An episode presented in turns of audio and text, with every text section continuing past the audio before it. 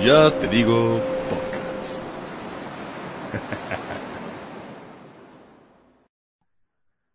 Estamos en Ya te digo, estamos reunidos para que Brandon nos aviente una descripción extendida de un concepto que defina las clases en línea. Así es, compañero José.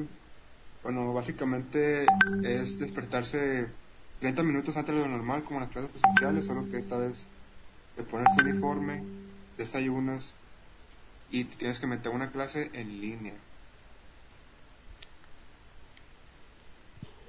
No, pues, pues sí, pero pues hay que sacarle ventaja, ¿no? Sebas, ¿tú le encuentras alguna ventaja de todo esto? Pues sí, es una muy buena manera de estar tomando clases, puesto que estoy seguro de que muchos otros estudiantes, en vez de estar poniéndole solamente atención al profe, han de estar haciendo otra cosa de alguna manera sin que los profes se den cuenta.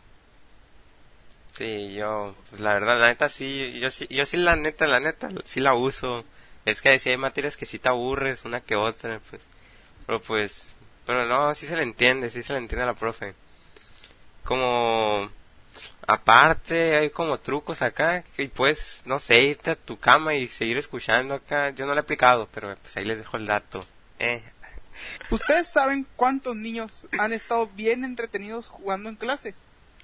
No me imagino. ¿Cómo cuántos? Según estadísticas, al menos la mitad está haciendo otra cosa, menos lo que dice el profe. pues sí, pues, pues sí, los viernes más, ya, pues es un día ya de flojera, la neta, que quieres, nomás andas pensando que ya se acabe, que mañana es sábado, te quieres relajar ya, sin, ni, sin prisa, sin ni hacer nada, es como, como un presábado el viernes y pues ya muchos niños ya andan jugando, ya lo que sea, a lo barrido. Sí, el del viernes es como el sábado. ¿Qué, qué te hace falta para disfrutar el sábado? Un buen viernes y por Sí. eso el viernes hay que aprovechar. No, los domingos también, los- no, los domingos. Es como, bestia, es, los domingos son como para, como para que el lunes no afecte tanto, ¿no? Es como, este día voy a hacer todo, pum, mañana descanso. Pero ya no estamos saliendo del tema. fue- Ah, sí, sí. Eso puede ser material para otro podcast.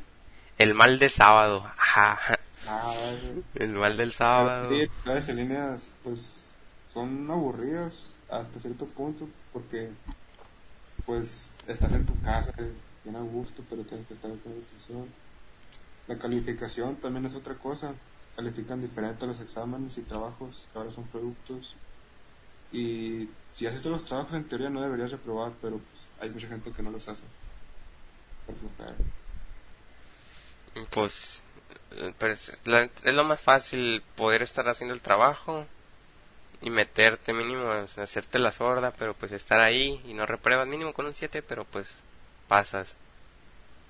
Y, y pues la neta, sí hay que seguirle chambeando a todo eso. Y no ando haciendo tiempo, pero ahí les van unos comercialacos. Ajá, hay un comercialito, ¿no? Ajá. sí, sí, pon ahí Sí. Sebas, pues nos puedes dar una conclusión sencilla de qué es mejor, si las clases en línea o presenciales. sí Sebastián danos una conclusión por favor Las dos tienen sus diferencias y beneficios. Por ejemplo, en clases en línea es fácil aprobar, puesto que con que hagas productos y entres a tus clases, ya la hiciste. El examen, mínimo un 7, ya tienes un 10. Por otro lado, existe la flojera, la distracción y probablemente el aburrimiento.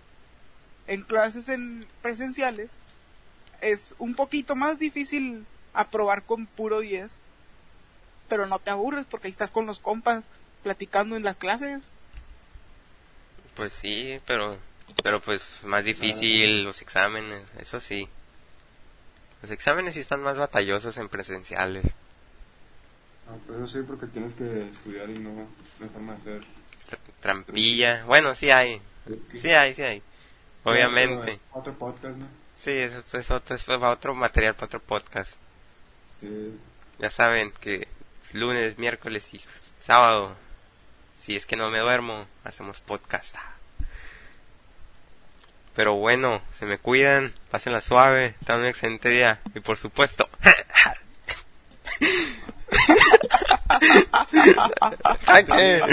ya,